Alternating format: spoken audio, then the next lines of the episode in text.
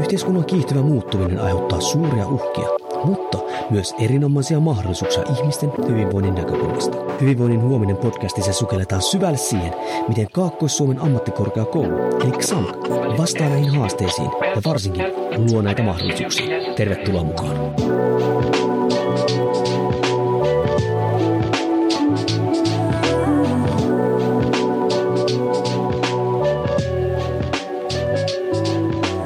Päivää arvon kuulija. Ja tervetuloa Hyvinvoinnin huominen podcastiin, jossa me siis sukelletaan siihen, kuinka Xamkeli Kaakkois-Suomen ammattikorkeakoulu vie eteenpäin, kehittää ja kouluttaa hyvinvointia kaikissa sen eri näkökulmista. Ja siis kenttähän on näin ollen tosi laaja.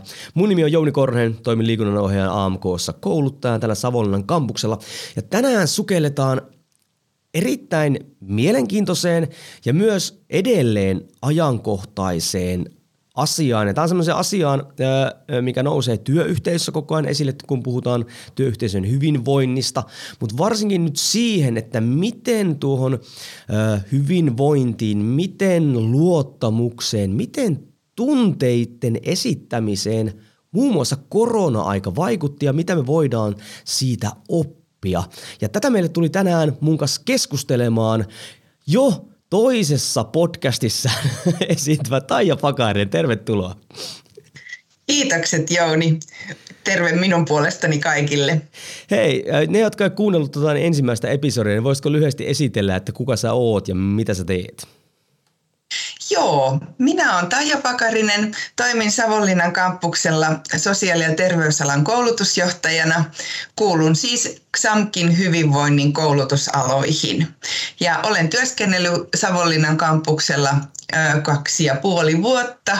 Ja, ja tota, mun koulutuksiin siis todella kuuluu sairaanhoitajat ja sosionomit ja, ja sitten meillä on kaksi ylempää tutkintoa, eli sosiaali- ja terveysalan kehittäminen johtaminen ja sähköiset palvelut sote-alalla. Ja se, jos ajatellaan niin johtamisen näkökulmaa ja siihen, että sä tulit taloon silloin, silloin kaksi vuotta sitten, niin voidaan sanoa, että ainakaan tämä sun johtamisen esimiestyö tässä talossa niin ihan kaikkein helpoiten käynnistynyt, koska koronahan taisi tärähtää niin kuin saman tien päälle siinä. No itse asiassa se oli päällä. Eli mä tulin 20 elokuussa. Eikö niin ja 20, niin, 20 keväällä oli, oli maaliskuussa valtakunta ja koko itse asiassa koko maailma sulkeutunut. Ja, ja tota, oltiin siirrytty keväällä 20 etään, etätyöhön ja, ja tuota, silloinhan se alun perin piti olla vain niin pikku hetki, että ollaan, ollaan hetki etänä. Mutta todellisuushan näyttäytyy näyttäytyisikin sitten ihan muunlaisena. Ja elokuun toinen päivä, kun minä astuin XAMKin remmiin, niin, niin tuota, oltiin hyvin, hyvin sillä kannalla, että kyllä tämä tästä ja, ja kyllä me tähän lähiopetukseen ja lähityöhön taas palaillaan. Mutta totuushan oli toinen, niin kuin me nyt jälkeenpäin tiedämme, niin maailmahan oli kaksi vuotta hyvin erikoinen ja ei se kai ole entiselleen palannut vieläkään.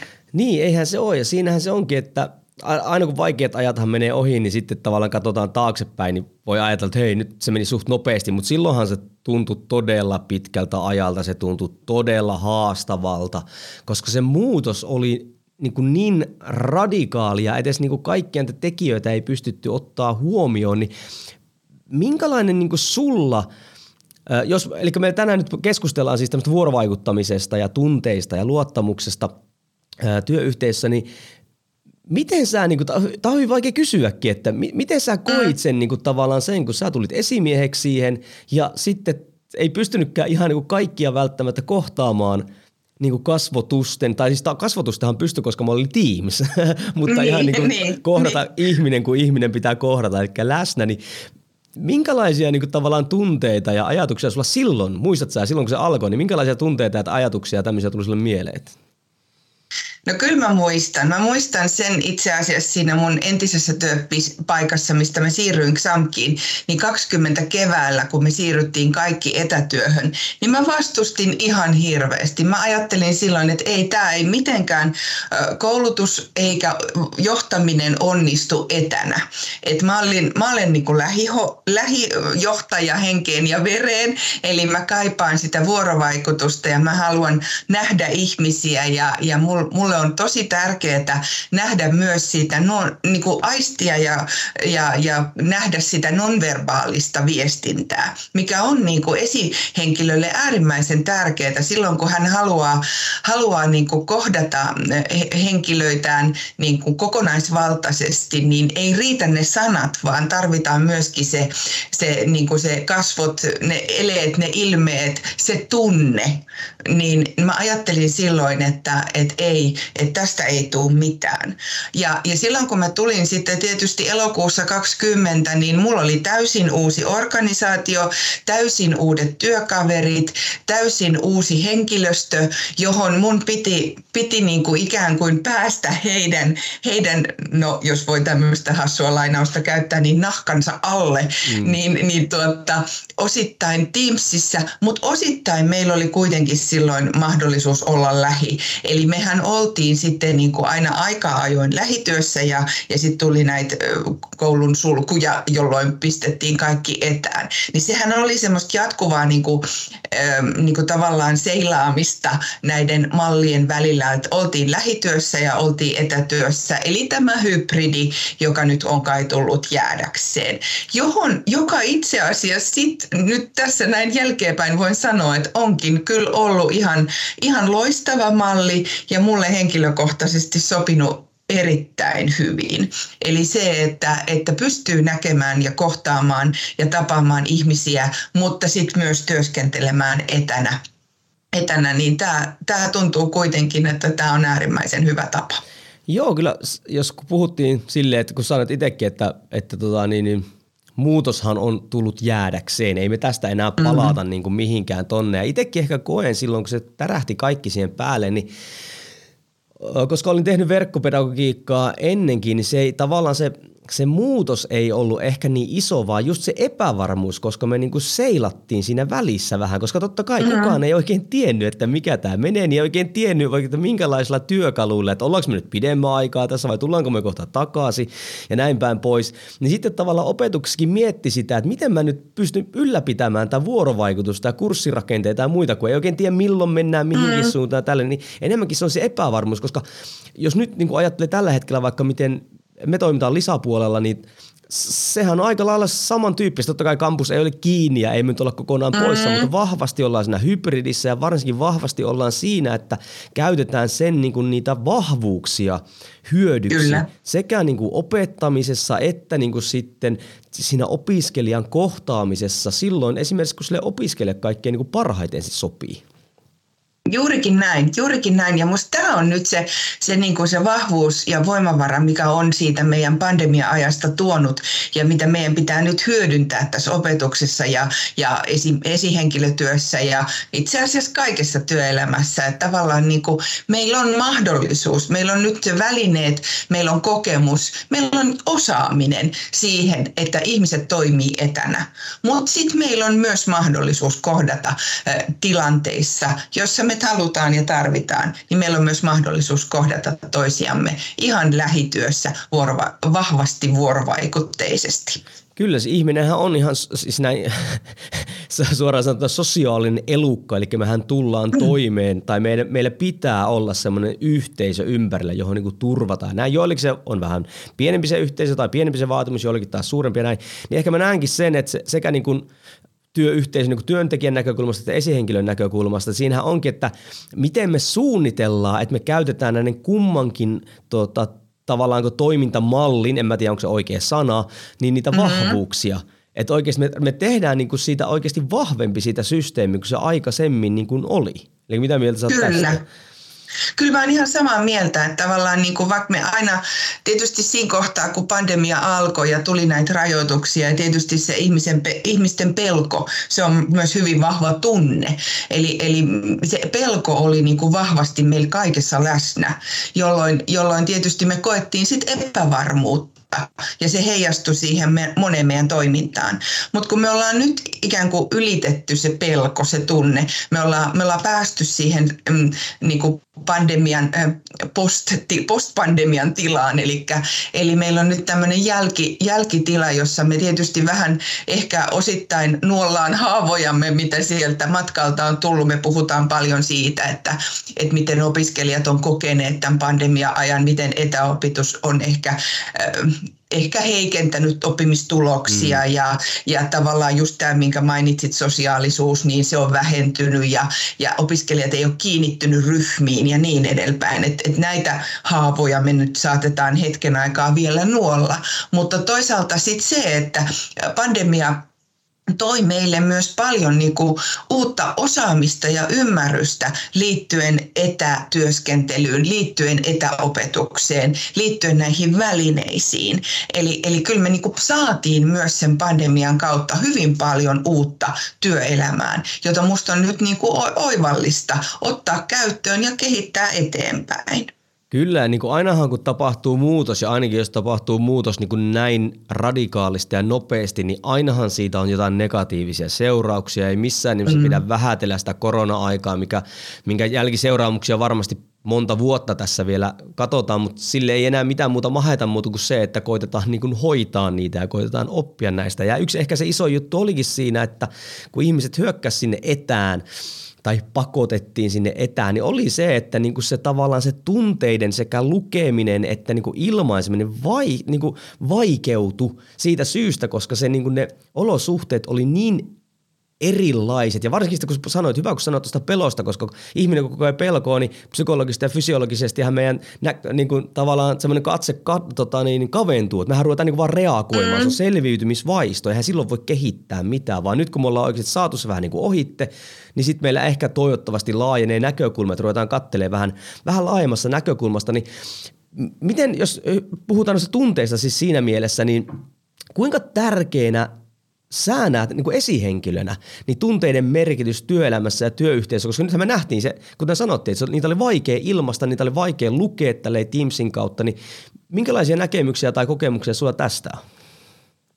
No mä oon vahvasti tunnejohtaja, niin kuin, niin kuin on, ollaan aikaisemmin sun kanssa keskusteltukin siitä tunteista. Ja, ja mulle näyttää tunnekenttä on, on hyvin niin kuin, tärkeää. Eli, eli mä koen niin kuin itse, itse esihenkilönä sen, että mun pitää olla niin sanotusti hereillä ihmisten tunteista, eli tiedostaa, tiedostaa ne tunteet. Eli, eli tavallaan se, että et, et, tunnehan tämmöinen osaaja-ihminen Kelttikangas Järvinen on määritellyt, että tunne on tämmöinen tuskan ja nautinnon yhdistelmä, joka saa ihmisen käyttäytymään tietyllä tavalla. Ja, ja mä ajattelen niin, että että se tunne on vahvasti mukana kaikessa ihmisen toiminnassa. Se on joskus, se on joskus niin kuin enemmän ja joskus se on vähemmän. miten se ihminen pystyy sitä tunnettaan hallitsemaan ja miten äkillisiä ne tilanteet on. Koska silloin, jos ihminen, ihminen niin kuin No ajatellaan tilannetta, että tulee joku tämmöinen nopea hälytys tai niin kuin joku, joku tota, äkillinen tilanne, niin silloinhan se tunne on niin kuin se hyvin voimakas siinä hetkessä, ennen kuin se järki ottaa sen haltuun ja se ihminen lähtee toimimaan rationaalisesti. Eli mm, mä muistan tämmöisen vertauksen musta, mitä aina jaksan tolkuttaa, eli se ratsastaja ja elefantti. Elefantti on se tunne ja ratsastaja on se mm. järki. Ja, ja se, että miten se sitten niinku näyttäytyy, missä kohtaa se ratsastajalla on ne ohjat käsissä, niin, niin se riippuu tietysti tilanteesta ja ihmisestä, mutta mut muistaa aina, että se elefantti on se tunteet, eli se tunne on hyvin voimakas ihmisellä ja se tunne on on se, joka meitä monessa tilanteessa myös ohjaa. Haluttiin me tai emme. Joten kyllä, kyllä mä niin näkisin näin esihenkilön työssä, että, että kyllä se on äärimmäisen tärkeää huomioida, että mitä, mitä se tunne on, minkälaisia tunteita ihminen kokee ja, ja miten ne tunteet sitä ihmistä hallitsee. Ihmiset on erilaisia, he pystyvät niin omalla... Ö, ikään kuin omalla kontrollillaan sit omia tunteitaan hallitsemaan. Mutta on tilanteita, joissa se ei onnistu ja, ja on tilanteita, jos, jotka ovat yllättäviä ja saavat, niin kun, saavat semmoisen hallitsemammankin ihmisen niin kun tunteidensa valtaan, jolloin, jolloin nämä on niin asioita, mitkä esihenkilönä pitää tietää. Ja, ja tota, Aikaisemminhan on niin vahvasti johtamisessa korostettu tietysti tämmöistä rationaalisuutta ja ajateltu sitä, että tämmöinen johtaminen on hyvin pitkälle niin kuin synnynnäinen ominaisuus, jota ohjaa tietysti omat arvot ja asenteet. Mutta nykyisessä johtamiskoulutuksessa ja tutkimuksessa korostuu hyvin vahvasti vuorovaikutteiset teemat. Ja vuorovaikutus on yksi äärimmäisen keskeistä niin kuin esihenkilön työssä. Ja, ja silloin kun me vuorovaikutetaan, niin siinä tietysti tunne on vahvasti läsnä. Eli, eli me joka kerta kun me niin kun ollaan läsnä, niin kyllä meillä on enemmän ja vähemmän ne tunteet siinä mukana. Eli taas kerran sanon, te, todella tärkeää esihenkilön työssä. Niin ja sen, niin siinä mielessä, kun jotkut sanoo, että ihminen on rationaalinen olento, niin sehän ei ole niin kuin noin mustavalkoinen juttu. Siinä mielessä, kun just sanoitkin, tunteillahan me ei mahdata mitään, ne tulee sieltä. Siis siinä mm, mielessä, että mm, me ei voida mm. hallita sitä, että mitä me tunnetaan. Ja jos joku sanoo, että voi, niin koetapas tuntea syvää onnellisuutta nyt. No eihän se onnistu. niin. Mutta niin. sitten siinähän se onkin just, että miten me pystytään joko lukemaan niitä tunteita tai miten me pystytään sitten niin kuin hallitsemaan niitä, jos niitä tarvitsee hallita tai mitä me voidaan tehdä niiden kanssa. Ja se ehkä oli mulle silloin, kun mä siirryin sitten täysin etäopetukseen, niin oli ehkä se vaikea niin kuin siinä mielessä mä oon aika impulsiivinen ihminen, eli mä niin kuin elän mun kropalla ja osoitan tietynlaisia tunteita niin kuin nonverbaalisti. Ja sitten kun istu koneella Teamsissa, niin kuin tälleen, miten me nytkin tässä istutaan, niin eihän, eihän, mä tunsin itseni hyvin rajoittuneeksi, niin kuin itseni tunsin mm, rajoittuneeksi. Mm, sitten kun mm. siihen lisättiin vielä se, että sitten opiskelijat sammuttaa kameroita ja tälle, että sä pysty yhtään lukemaan, niin se oli niin kuin semmoinen tyhjiö. Me, joo, ja, joo, ja se, se tuntui niin kuin tosi raskaalta niin kuin se opettaminen. Semmoista aiheesta, semmoinen juttu, mitä mä niin kuin tykkäsin. Mä ihmettelin, että mikä mm. tässä nyt niin kuin tökkii. Mutta sitten mä huomasin se, että tässä ei ole minkäänlaista niin kuin tämmöistä, taas huono sana, tunteiden vaihtoa tässä välissä. Ei mitään Kyllä. lukemista, ei mitään vuorovaikutusta.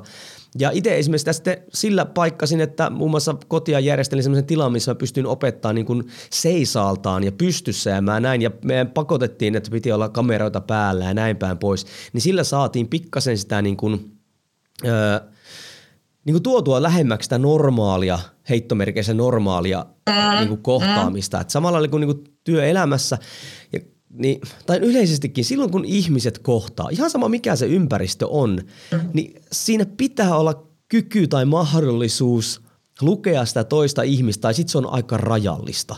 Ja varsinkin johtamisessa, koska johtaminen, itse asiassa just hei tänä aamuna luin tota, äh, mun työkaveri lähettelee aina erilaisia juttuja, niin, niin, niin mm. laittoi tota tämmöisen, mistä tämä on?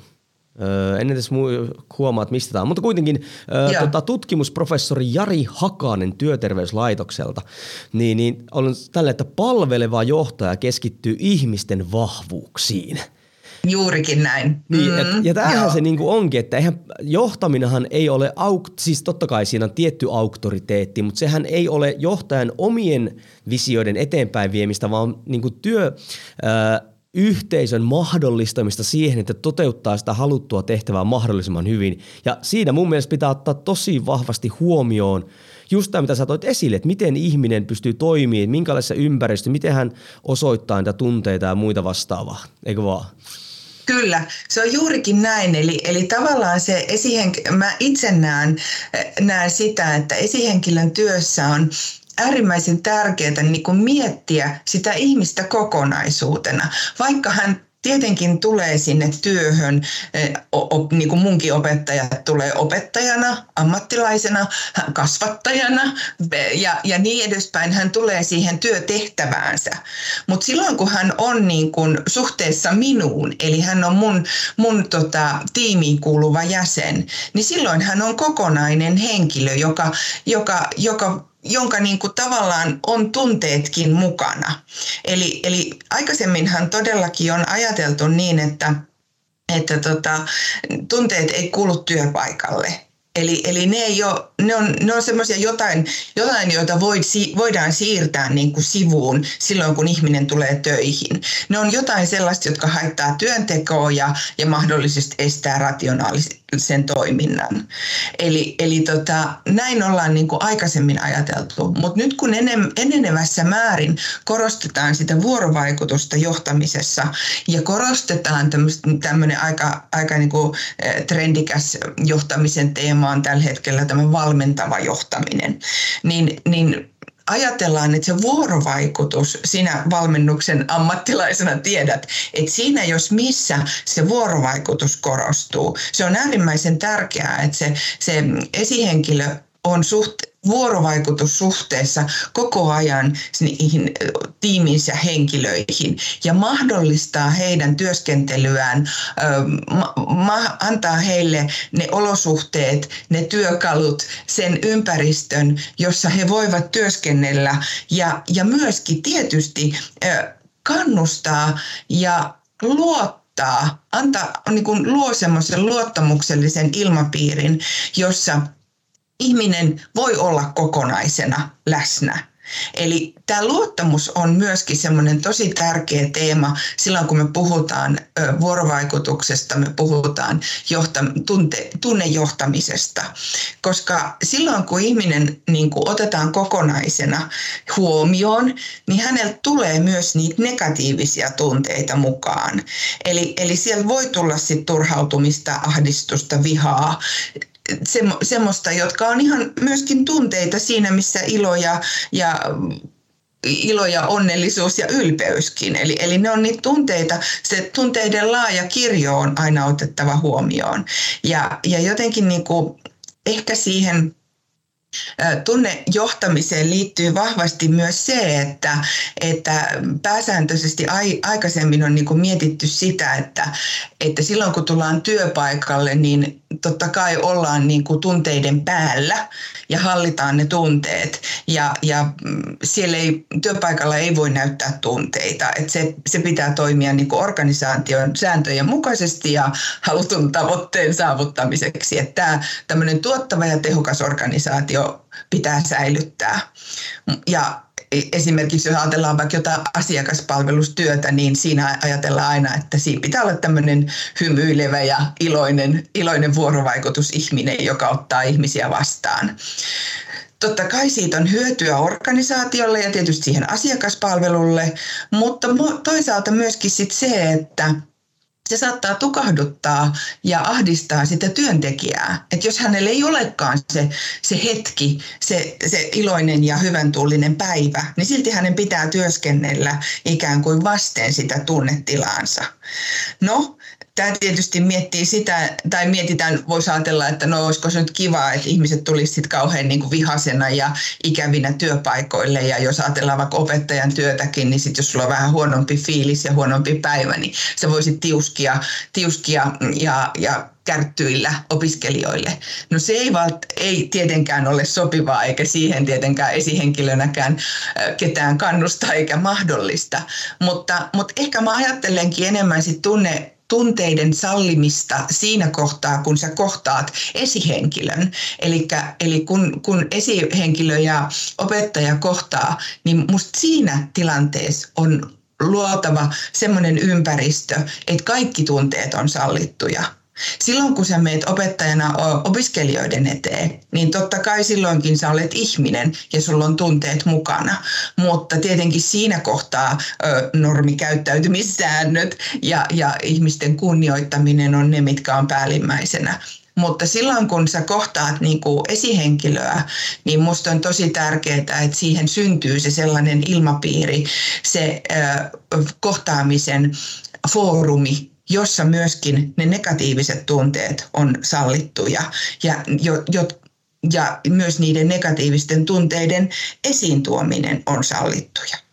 Niin, jotenkin siis Koska... sekin työelämässä, niin, niin äh, jotenkin ajatellaan, että se, että kun tunteet tulee peliin, niin se automaattisesti rationaalisuus vähenee. Tiedätkö sille, että mm-hmm. et, et, et, alkaa heti semmoinen täy reagointi, ja kyllä tiettyyn pisteeseen asti, ja tai, tai joskushan näin voi käydä, mutta esimerkiksi tuokin, että kun mä menen vaikka opiskelijoiden eteen ja mulla on semmoinen olo, että niinku, oikeasti on V-käyrä niin sanotusti korkealla, kotona menee vaikka huono, lapset on riidellä, mm. mitä ikinä tälle. Niin kyllä mulle on tullut tavaksi, että kyllä mä sanon suoraan opiskelijoille, koska kyllähän ihminen aistii toisesta, jos siellä nyt on jotain. Mm. Ja sitten myös aistii sen, että nyt se ehkä jotain peittelee, että se ei käyttäydykään normaalisti. Ja sitten siinä rupeaa miettimään, että mikäköhän sillä on, johtuukohan tämä minusta esimerkiksi. Mutta kyllä mäkin kyllä. meidän opiskelijoiden eteen, mä sanon, että hei, mä oon nukkunut tosi huonosti, mä oon tosi kärttysä, että anteeksi kun mä oon niinku tämmönen. Ja sitten me jatketaan sitä toimintaa. Niin sitten vaikka muuta tiedätkö, tulisikin vähän ehkä napakoita vastauksia tai muita vastaavia, ne ymmärtää sen, että hei, että nyt Korhosella on pikkasen toi pinna kireellä. Kyllä. Nyt, nyt vuorovaikutetaan eri tavalla. Ja tämähän on sitä, kun... Äh, Muista käytit hyvää sanaa tukahduttaminen ja just niin kuin valmennuksen puolella, mikä totta kai itsellä on se, se rakas aihealue, mm. niin faktahan on se, että jos me tarpeeksi kauan tukahdutaan tunteita, niin nehän purkaantuu jollakin tavalla – se on ihan Kyllä. varma. Me ei tiedetä aika jännettä, me ei tiedetä sitä paikkaa, mutta se me tiedetään, että jossain vaiheessa jollakin tavalla ne purkautuu ja varsinkin sitten, jos ne on negatiivisia. Ja tämähän just niin kuin tähän vaikka työelämää tai työyhteisöä, että tunteet ei kuulu sinne. No kyllä kuuluu, kyllä me kaikki tiedetään se, että jos siellä on tosi pahoja negatiivisia asioita siellä taustalla, ne, ne kyllä purkautuu todennäköisesti epävirallista mm. reittiä sitten, mikä ei ole enää niin heittomerkeissä niin kuin hallinnassa.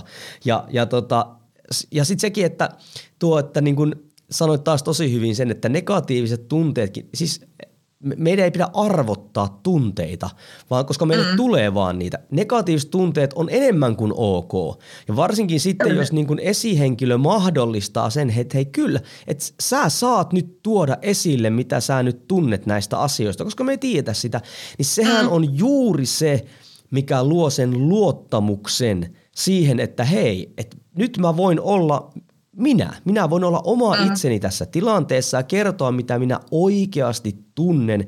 Ja silloin me voidaan niin keskustella sitten siitä, että mitäs me tälle tehtäisiin. Ja siitähän se lähtee tavallaan sitten se luottamus liikenteeseen niin esihenkilön kanssa kuin sitten työn, äh, niin kuin kanssa työntekijöiden kanssa, mikä totta kai on haastavaa isossa organisaatiossa. Totta kai pitää miettiä, kuinka tätä käydään läpi, mutta kyllä se luottamus vaan siellä on se, mitä meidän pitäisi niin kuin tähdätä rakentamaan. Kyllä, kyllä, koska se on tunteiden oikea ilmaisu voi olla hyvin vahvasti myös niin kuin yhteydessä työtyytyväisyyteen ja jos hirveästi hallitsee näitä tunteitaansa ja ehkä jopa vääristelee niitä, niin se voi heikentää työtyytyväisyyttä ja, ja jopa aiheuttaa niin kuin loppuun palamista. Et, et, niin kuin joku, joku tämmöinen niin työhyvinvoinnin työhyvinvoinnin kehittäminen, niin voisi olla ihan yhtenä, yhtenä teemana se, että luodaan ilmapiiri, jossa tunteille annetaan tilaa. Eli, eli koska se on niin vahvasti sidoksissa myös siihen työhyvinvointiin, tämä tunteiden läsnäolo. Ja, ja ollaan jopa niin kuin siis ihan noissa tutkimuksissa, mitä työhyvinvoinnista on, niin sehän voi aiheuttaa jopa masentuneisuutta ja kognitiivisen suorituskyvyn heikkenemistä ihan pitkällä aikajänteellä, jos joutuu jatkuvasti ikään kuin tukahduttamaan niitä tunteitaan, eikä pysty niitä missään niin kuin purkamaan. Eli kyllä mä näkisin, että ja, ja tavallaan niin kuin se ponsi myös, mikä itselläkin tässä omassa työskentelyssä on, niin on, on se, että kyllä silloin kun meillä on tunnerikas ilmapiiri ja silloin kun meillä mahdollistetaan tunteiden näyttäminen työssä, niin meillä myös tuetaan sitä työhyvinvointia ja sitä kautta tehostetaan sen organisaation toimintaa. Koska sehän on selvä juttu, niin kuin me kaikki tiedetään, että silloin kun ihminen voi hyvin työssä, niin hän myös tekee tehokkaammin työtä. Ja si, sitä jos mietitään niin kuin sit niin kuin organisaation tavoitteiden ja toiminnan kannalta, niin sehän on se, mitä me tietenkin organisaatioissa tavoitellaan. Sitä tehokkuutta ja sitä tuloksellisuutta. Joo, ja se on hauska juttu, kun itse totta kai tarkastelen asioita äh, niin kuin tätä liikunta-hyvinvointikentästä. Ja kun me puhutaan ihmisen kokonaisvaltaista hyvinvoinnista, niin okei, sinne aina tulee ravitsemus ja sinne tulee palautuminen ja sinne tulee aktiivisuus. Mm. Ja sitten kyllä jossain vaiheessa mainitaan työhyvinvointi. Mutta kun sitten muista Mikko Törmälehto sanoi vähän aikaa sitten, että siis työhyvinvointihan ihmisen kokonaisvaltaisen hyvinvoinnin yksi kulma niin kuin kivistä, niin kuin kriittinen tekijä. Me vietetään niin paljon aikaa siellä, että jos vaikka sulla olisi niin kuin ravitsemuskondiksessa liikunta ja palautuminen näin, mutta työpaikka on todella niin kuin henkilölle ahdistava tai rasittava tai painostava, niin onhan se ihan varma juttu, että se kokonaisvaltainen hyvinvointi ei ole niin hyvä kuin se voisi niin kuin olla.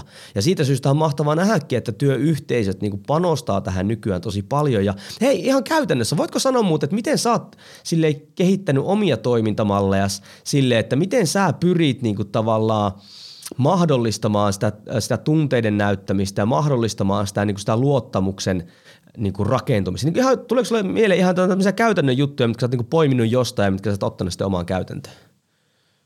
No ensinnäkin mun mielestä kaikista tärkeintä tunnejohtajalla ja johtajalla yleensäkin on se itsensä tunteminen – Eli, eli jotenkin se, sehän on tietysti matka, joka ei lopu koskaan.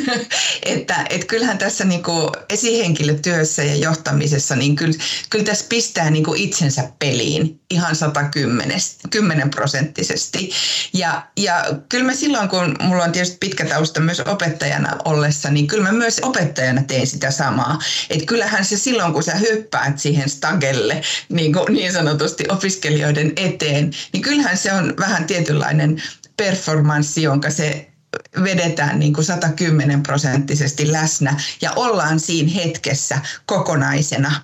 Ja kyllä se on tässä esimiestyössä ihan sama juttu, että, että kyllä se yhtä lailla se, että sinä annat itsestäsi paljon, niin se tuottaa myös sitä vastakaikua siltä henkilöstöltä.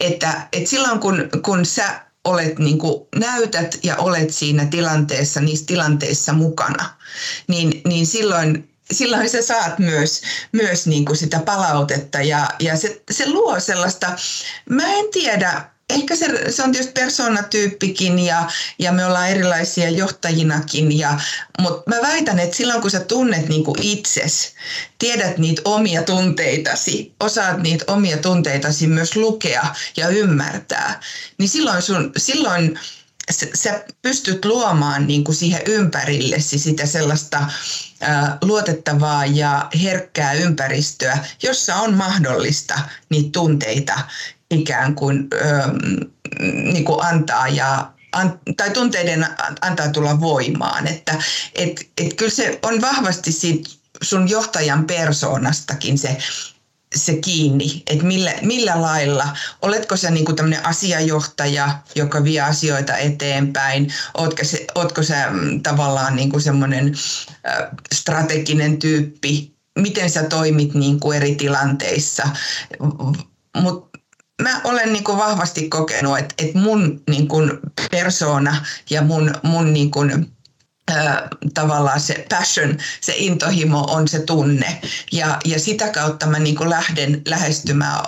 Et, et semmoinenkin asia, niin kuin, että mä kysyn henkilöiltä, että mitä kuuluu, mitä sulle tänään kuuluu, kuinka sä voit tänään. Ne on semmoisia aika tavanomaisia kysymyksiä ja ja ehkä niihin ei aina edes haluta vastauksiakaan, mutta kun siihen tulee se pieni hetki, se pieni hiljaisuus, jossa annetaan sille toiselle se tila ikään kuin vastata ja otetaan vastaan, vaikka ei se olisikaan aina niin, niin kuin mukavaa. Ainahan yleensä sanoo, jos kysytään, että kahvihuoneessa törmätään ja no mitä sulle tänään kuuluu, No kuule ihan hyvää. Ja sitten jatketaan jostain mm. muusta. Mutta, mutta, mutta jos siihen jääkin semmoinen pieni tila, semmoinen hiljaisuus, ja sitten se saattaakin se opettaja tai se sun henkilöstöön kuuluva lähteekin avautumaan, niin sitten sulla pitää olla aikaa ja se tila myöskin vastaanottaa se viesti. Et jotenkin mä niinku ajattelen, että se on hirveän vahvasti niinku kohtaamisesta. Kyllä. Et, et, et se kohtaaminen on se juttu ja kohtaamalla niitä ihmisiä sä pystyt luomaan sen, sen tilan, sen ympäristön, jossa ihmisten on hyvä olla. Mä muistan aikoinaan, ö, olin hoitajana silloin ja olin luennolla tämmöinen kuin Maija-Riitta Ollila, filosofi, ja, ja piti meille hoitajille luentoa siitä, että niin kuin kohtaamisen teemasta. Ja mä muistan, kun hän kysyisin luennon aluksi, että kuinka moni teistä haluaa tulla hyvin kohdelluksi. Ja tietysti sairaanhoitaja ihmisinä nostettiin kaikki siellä kädet pystyyn, koska ajateltiin, että no kohtelu on se päivän sana ja sairaanhoitaja, jos kuka, pitää kohdella ihmisiä hyvin. Mutta sitten hän herättikin meidät ajattelemaan kohtaamisen ja kohtelun eroa. Kohte- kohdella sä voit ihmistä tunteetta, tuntematta, mutta kohdata sä et voi. Olipa hienosti sanottu. Joo, siis tuohan on itse asiassa tunteminen, jos ajatellaan vaikka, otetaan vaikka organisaatio, semmoinen kuin Hintsa Performance, joka on siis tämmöinen Aki Hintsan perustama organisaatio, jotka valmentaa todella korkean tason urheilijoita ja todella korkean tason toimitusjohtajia ja tämmöisiä, niin heidän filosofiahan kuuluu valmentajilla se, että nämä valmentajilla ne kehittää koko ajan itsetuntemusta koska sitä kautta sit sä tiedät, kuinka sä toimit myös toisten ihmisten kanssa. Et se on tosi tärkeää niin tietää se. Ja itse asiassa nyt tuli mieleen tästä kohtaamisesta ja siitä, miten ihmisiä, ää, miten sitten ihmiset kehittyy eteenpäin. Mä en osaa sitä suomeksi sanoa, mä voin kyllä tämän englanninkielisenkin nyt, kun heitä ihan päästä. Mä muistan mm. vaan sen, että se on Johan Wolfgang von Goethen tota niin se, mm, uh, the way you see people is the way you treat them and the way you treat them is the way, uh, the what they become. Eli se, että mm-hmm. miten sä mm-hmm. näet ihmiset, niin äh, merkitä tai vaikuttaa siihen, miten sä kohtelet heitä ja sitten se, miten sä kohtaat heitä, tai tuossa oli hyvä tuo kohtelet kohtaa, että miten sä kohtaat heitä, se määrittelee sitä, että miksi he voivat tulla. Eli se on tosi tärkeää niin kuin ottaa se ihminen, nähdä se ihminen ihmisenä, sitten kohdella häntä ihmisenä ja sitä kautta niin kuin pystyä tukemaan sitä, niin, niin sitä kauttahan me niin kuin mennään, mennään niin kuin yhteisönä ja ihmisenä niin kuin tosi eteenpäin. Mutta tuo kohdata ja kohdella oli muuten ihan, mä ihan kirjoitan se ylös, tuo oli, tuo oli to, todella hyvä. No. Joo. Joo, koska se on, se on, mä luulen, että se on se sellainen niin kuin, mun omassa työssä ollut se punainen lanka. Oon mä nyt sitten ollut sairaanhoitajana tai oon mä ollut fysioterapeuttina tai, tai nyt sitten tässä esimiestyössä. Niin, niin jotenkin se uh, Ollilan luento pysäytti minut niin vahvasti ja mä oon palannut siihen lukuisia kertoja sen jälkeen, että tavallaan niin kuin, uh, jotenkin niin kuin mitä tahansa työtä sä teet, jos sä teet ihmistyötä, ihmisten kanssa työtä, niin, niin kohteletko vai kohtaatko sä ihmisiä? Kyllä. Ja se, se on musta niin, kuin niin, niin sellainen perustavaa laatua oleva kysymys, koska äh, jotenkin niin mä ajattelen sitä, että tämä työelämä on niin hurjassa muutoksessa. Meillä työn luonne muuttuu, meillä sisällöt muuttuu, meillä olosuhteet on muuttunut. Niin totta kai se aiheuttaa myöskin niin johtaju, johtajuudelle muutoksen haasteen. Ja mä ajattelen niin, että muuttuvassa työelämässä niin johtajana, johtajana sun täytyy löytää itsellesi myös tämmöinen johtajuutta kannatteleva perusta, jotta sä pystyt niin kuin toimimaan siinä omassa työssäsi, omassa positiossasi koko ajan niin, kuin, niin että sun on hyvä olla myös itsellä. Ja, ja tämä kohtaamisen teema on ollut se mun perusta. Se, millä mä niin kun, mihin mä rakennan tätä omaa osaamistani ja omaa ammattitaitoani eteenpäin. Ja ehkä sen takia tämä tunnejohtaminen on niin vahvasti kolahtanut niin kuin minuun ja, ja mun ammatilliseen kehittymiseen, että olen halunnut siitä, siitä sit hakea lisää tietoa ja lukea, lukea lisää. Ja, ja tietysti siitä myös kauheasti tykkään puhua. Ja se huomaa. ja kyllä kaikillahan toiminnallahan pitäisi olla periaatteet. Muutahan me ollaan vaan semmoisia oikeasti niin kuin viirejä lipuntangossa, jotka kääntyy niin kuin tuulen mukana. Niin, niin mm. tota, me tarvitaan joku semmoinen kivijalka, millä seistä. Mutta hei, miten, me ollaan puhuttu paljon tunteista ja miten ne just tätä luo sitten tätä luottamusta. Niin mikä sun mielestä sitten, niin kuin miten työntekijä voisi niin kuin edesauttaa niin kuin sitä, että me, niin kuin tämä luottamus sen, tai luottamuksella olisi hyvä pohja niin kuin rakentua työyhteisössä? Onko sulla jotain, että koska kaikki me ei olla niin kuin esihenkilöitä eikä välttämättä koskaan mennä semmoisen, mm. vaikka mä oon sitä mieltä, että me kaikki ollaan tietyllä tavalla johtajia, me johdataan itseämme, mm. me, me, me pystytään johtamaan myös yhteisöjä ilman, että meillä on titteliä, mutta miten työntekijä voi edesauttaa tuota luottamuksen syntymistä työpaikalla?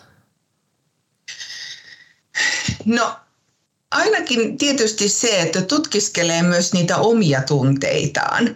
Et, et kyllä mä niinku haastan meidät jokaisen miettimään sitä omaa tunneskaalaa ja, ja myöskin haastan jokaista miettimään, että kuinka niitä, kuinka niitä tunteitaan tuo, tuo pöytään niin kuin siihen, siihen tota, mm, siihen työyhteisöön.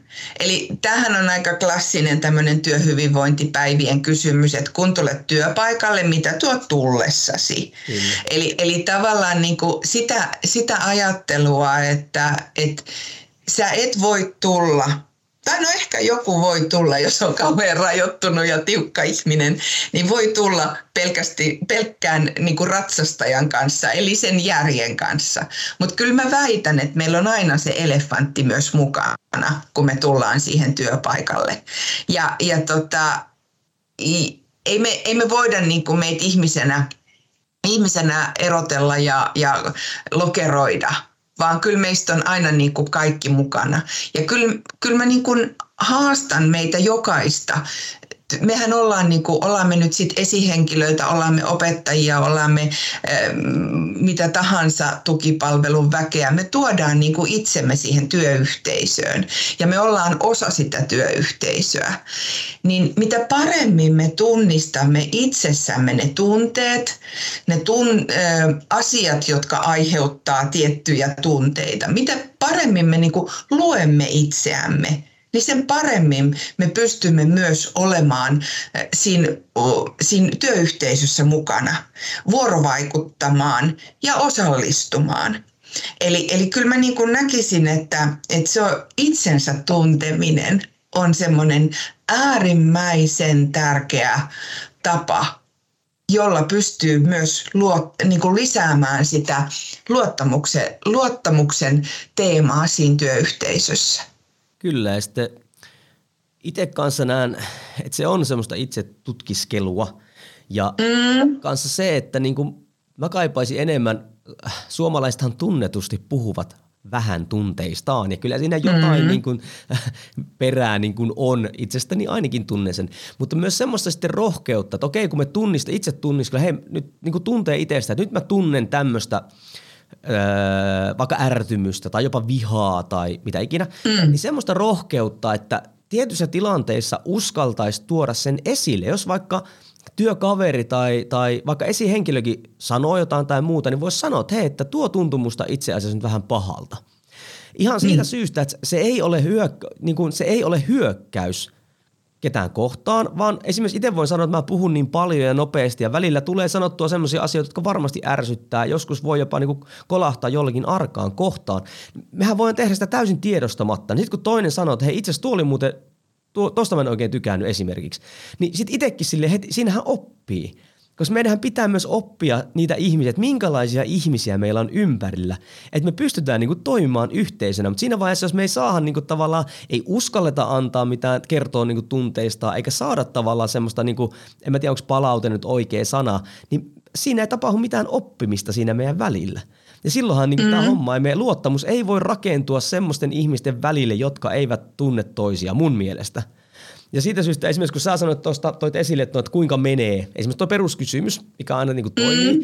Mä oon ottanut silloin, kun mä nyt opiskelijoiden kanssa niitä itse asiassa ärsyttää tämä suunnattomasti, koska ne tietää aina, ne, ne, ne on ruvennut kiertämään tätä jo, mutta kun me ollaan henkilökohtaisessa keskustelussa ja mä kysyn, no hei, miten menee näin yleisesti, siis no ihan hyvin, niin mä aina kysyn siihen perään, mitä hyvää tarkoittaa. Mm. Niin siinä, ja mä kysyn sen vaan silloin, kun on mahdollisuus siihen, että jos siellä onkin jotain, niin sit mulla on aikaa olla hänen kanssaan, aikaa keskustella. Tätä ei kysytä missään ruokalassa, missä on sata ihmistä ympärillä. Mutta just kun sä sanoit, että se hiljaisuus tulee, niin samalla lailla mäkin luon sen mahdollisuuden, tiedätkö, siihen, että hei, mitä hyvää tarkoittaa, niin sieltä on itse asiassa tullut aika merkittäviä keskusteluita, mitkä on vaikuttanut vahvasti sitten toimintaan kautta ymmärrykseen, kun yhtäkkiä ollaankin pureuduttu sinne, että mikä sillä ihmisellä tällä hetkellä, niin kuin tiedätkö, menee – ja, mm, ja siitähän, mm. se, siitähän se luottamus niin kuin lähtee liikenteeseen. Niin kuin, e, tämä on vaan niin kuin mun näkökulma, mutta t- tähän mä niin kuin uskon.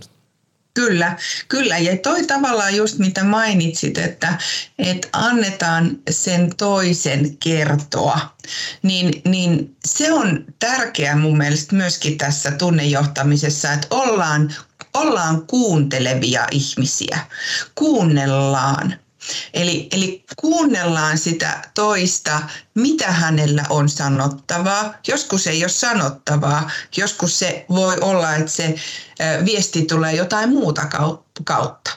Ja silloin on tärkeää niin kuin olla kuulolla ja kuunnella.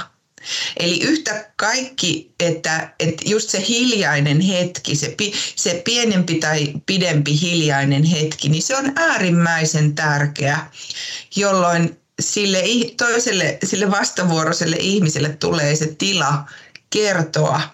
Mehän ollaan, niin kuin, niin kuin hyvin sanoit, niin me suomalaiset ei olla kauhean niin kuin, tämmöisiä sensitiivisiä, että me kauheasti niin korostettaisiin näitä meidän tunnetiloja, että jos mennään johonkin Etelä-Eurooppaan tai, tai maailmalle, niin siellä saattaa olla hyvinkin niin kuin voimakkaita tunteen ilmaisuja missä tahansa työyhteisöissä tai, tai kodeissa tai juhlissa tai missä vaan. Että mehän ollaan suomalaiset tämmöisiä niin hyvinkin pidättyväisiä monessa tilanteessa. Mutta, mutta mä niin kuin ajattelen myös sitä, että et silloin kun meillä on ilmapiiri, joka mahdollistaa niiden negatiivistenkin tunteiden ilmaisun, Eli me voidaan oikeasti niin kuin sanoa, että vitsi, että tänään ei ole mun päivä tai että mua harmittaa tai käyttää jopa vähän voimakkaampiakin ilmaisuja, mitä nyt tässä en ala ilmaisemaan. Mutta, mutta tavallaan se, että, että että annetaan, koska help, meidän on helppo sanoa, että vitsi kun on hyvä olo ja vitsi kun kaikki menee hienosti ja nyt meni niin homma putkeen ja, ja, ja tota, nyt on taas niin kuin henkseleitä paukutelle eteenpäin. Sehän on sehän on niinku kivaa ja si, siitä kaikki kyllä, kyllä, sen varmaan kaikki pystyy tekemään.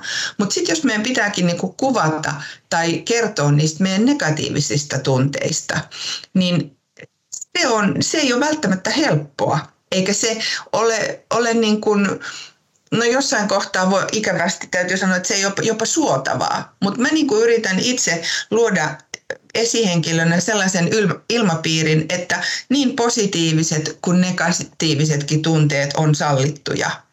Ja, ja niiden, niiden niin kuin, silloin kun mä esimerkiksi kohtaan mun opettajia mun henkilökuntaa, niin, niin en mä odotakaan, että, että sieltä tulee aina se vau vau, hei hei, kaikki on niin tosi hyvin, vaan että siellä, niin kuin, siellä tämä elämän kirjo tulee myös näkyviin, että kaikki ei ole aina ihan mukavaa ja kaikki ei tunnu hyvältä, mutta usein mä oon huomannut sen, että kun siihen, siihen on tila sen negatiivisenkin tunteen ö, ilmenemiseen, ilmen, ilmeneeraamiseen, niin silloin se helpottaa sitä toista ja se tunne saattaa muuttua vähän toiseksi. Olipa hirveän sekavasti sanottu. Ei, ei ollenkaan. Ja tuossa se haaste on niinku se, että sitten kun aloitettiin sitä korona-ajasta, että nyt kun meillä on tämä hybridijuttu, että miten me tavallaan niinku mahdollistetaan niinku kaikki tuo myös hybridityöskentelyssä. Ja sehän ei tule itsestään, vaan sehän pitää oikeasti ihan niin kuin suunnitella. Ja vaikka esihenkilön tai muunkin pitää miettiä, että miten minä annan aikaa, miten minä kohtaan etänä ja näin päin pois, koska hyvin, mä oon semmoisen nähnyt, tai kokenut, sanotaanko näin, että nyt kun me ollaan siirrytty enemmän hybridiaikaa tämmöiseen näin, niin tämmöinen somepositiivisuus on tullut myös hyvin vahvaksi. Mitä mä tarkoitan somepositiivisuus? Siis, että me kiilotetaan mm. koko ajan kilpeä. Kaikki on hyviä ja hei, nyt väännetään mm. ja uh, tämmöistä näin ja iloon ja positiivisuuden kautta. Ja sitten kun me kaikki, niin kuin sä sanoit, me kaikki tiedetään, että se ei ole noin. Ja siinä vaiheessa, mm. kun me niinku nojaudutaan somepositiivisuuteen, niin silloinhan, tai siihen toimintamallina somepositiivisuuteen, niin silloinhan me vältellään ongelmia ja niin kauan kuin me vältellään ongelmia, niin ongelmiin ei tule ratkaisuja.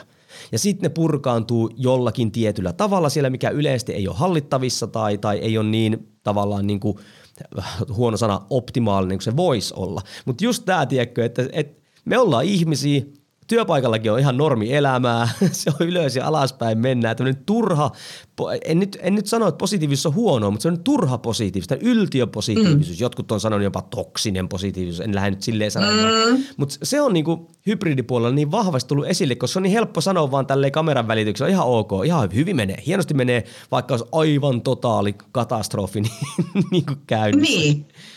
Kyllä, kyllä. Ja näinhän se, just tämä somemaailma on ehkä vääristänytkin tätä meidän tunnemaailmaa. Todella. Et me kuvit, niin, kuvitellaan, että asiat on niinku iloisia ja aurinkoisia ja, ja hyviä kaiken aikaa. Näinhän se ei ole. Ja, ja tämä on mun mielestä niinku yksi keskeisin teema tavallaan tunnejohtamisessakin, että on ensiarvoisen tärkeää ottaa vastuu siitä työyhteisön tunneilmapiiristä, sen aidosta, turvallisesta ja rehellisestä vuorovaikutuksesta vaikutuksesta. Se on mun mielestä niin, kuin niin se on semmoinen perusasia siinä tunnejohtajan roolissa. Ja jotta tämä onnistuu, niin tietenkin johtajalla on oltava kyky tiedollistaa, tiedostaa, tunnistaa, havaita ja sekä sanottaa omia ja muiden tunteita. Et siinä pitää niinku, ö, olla tunnejohtajana semmoinen vahva sanotta, tunteiden sanottamisen taito. Ja myöskin sellainen tilanteen lukutaito, jolloin niin kuin voidaan, voi, voi antaa, tunnejohtaja voi antaa niin kuin tilaa sille henkilölle ikään kuin siihen omien tunteiden käsittelyyn ja, ja sitä semmoista emotionaalista tukea ja empatiaa. Ja ymmärtää sitä, että nämä henkilökohtaisen elämän tunteet ja, ja, ja yleensä tunteet on siinä työpaikalla mukana. Eli nämä on minusta sellaisia niin keskeisiä teemoja, joita silloin jos ajattelee, että haluaa toimia tunnejohtajana ja haluaa korostaa niitä tunteita työpaikalla, niin nämä pitää hallita. Eli se, että, että että on vastuussa, tietysti jokainen on omalla tavallaan vastuussa siinä tunneilmapiiristä, mikä siinä työyhteisössä on, mutta se kyllä, kyllä se johtaja niin kuin sillä omalla esimerkillään tuo sen niin kuin tietynlaisen pohjan sille työyhteisölle. Ja se mm, tunteiden tiedostamisen kyky ja sanottaminen on niitä tärkeitä osaamisia, joita tämmöisellä tunnejohtajalla tulee olla. Kyllä, siinä tulikin äärettömän hyvin tuommoinen pähkinän kuoressa, että mihin työpaikoilla ehkä kannattaisi ää, tota, panostaa. Ja nuohan kuulostaa niin kuin yksinkertaisilta ja itse asiassa ne on yksinkertaisia, mutta nehän eivät ole helppoja, koska tässä aina kohtaa kaksi yksilöä tai, tai, tai isompi ryhmä yksilöitä. Ja tuossa ehkä se iso, minkä mä tuosta haluaisin tuoda esille on, että mikä sitä tekeekin niin vaikeaa ja haastavaa on se, että se ei ole koskaan samanlainen se tilanne. Se vaatii tilannetajua, se vaatii soveltamiskykyä, just että miten me eletään. Siitä syystä ton tyyppinen johtaminen on vaikeaa tai ihmisten kohtaaminen, koska sä et voi suunnitella sitä täysin. Se, se, ei, se ei ole lineaarinen juttu, se ei ole A, B, C, D. Totta kai me voidaan opiskella sinne jonkinlaisia niin menetelmiä taakse ja periaatteita ja näin, mutta se on silti aina kokemuksen kautta tulee. Joskus me siinä epäonnistutaan, joskus onnistutaan, mutta kunhan vaan jaksetaan vie, vie sitä tota eteenpäin. Hei, Aika nopeasti meni tämä aika. Niin meni. Tämä on semmoinen aihealue, että tästähän voitaisiin puhua niin kuin hyvinkin pitkään ja laajasti, mutta tarkoitus oli vaan avata näitä meidän näkökulmia, mitä tästä tuli. Joten kiitos Taija, kun tulit tänne juttelemaan tästä, eli, eli tota, ihmisten kohtaamisesta ihmisenä, voinko niin sanoa? Kyllä, Kyllä, kaiken keskiössä on kohtaaminen. Kyllä. Ja hei, kiitos sulle kuuntelijat, jaksoit näinkin pitkään kuunnella meitä. Ja hei, jos haluat antaa meille vähän palautetta, niin ota vaikka screenshotti, missä ikinä tätä kuunteletkin. Laita vaikka Instagram ja täkä siihen XAMK, niin me tiedetään, että siellä on niinku kuuntelijoita. Joten ei muuta kuin mennään kohti äh, toisia tulevia jaksoja. Ja pakko sanoa tähän, muista, tämä nyt jää, mä kirjoitin tämän ylös. Mieti sitä, että kohteletko vai kohtaatko ihmisiä. Ja jos pystyt pikkasen siirtämään toimintaa hiljalleen tuonne kohtaamisen suuntaan, niin ihan mikä tahansa ympäristö, missä sä toimit, niin todennäköisesti menee parempaan suuntaan. Kiitos sulle Taija vielä kerran.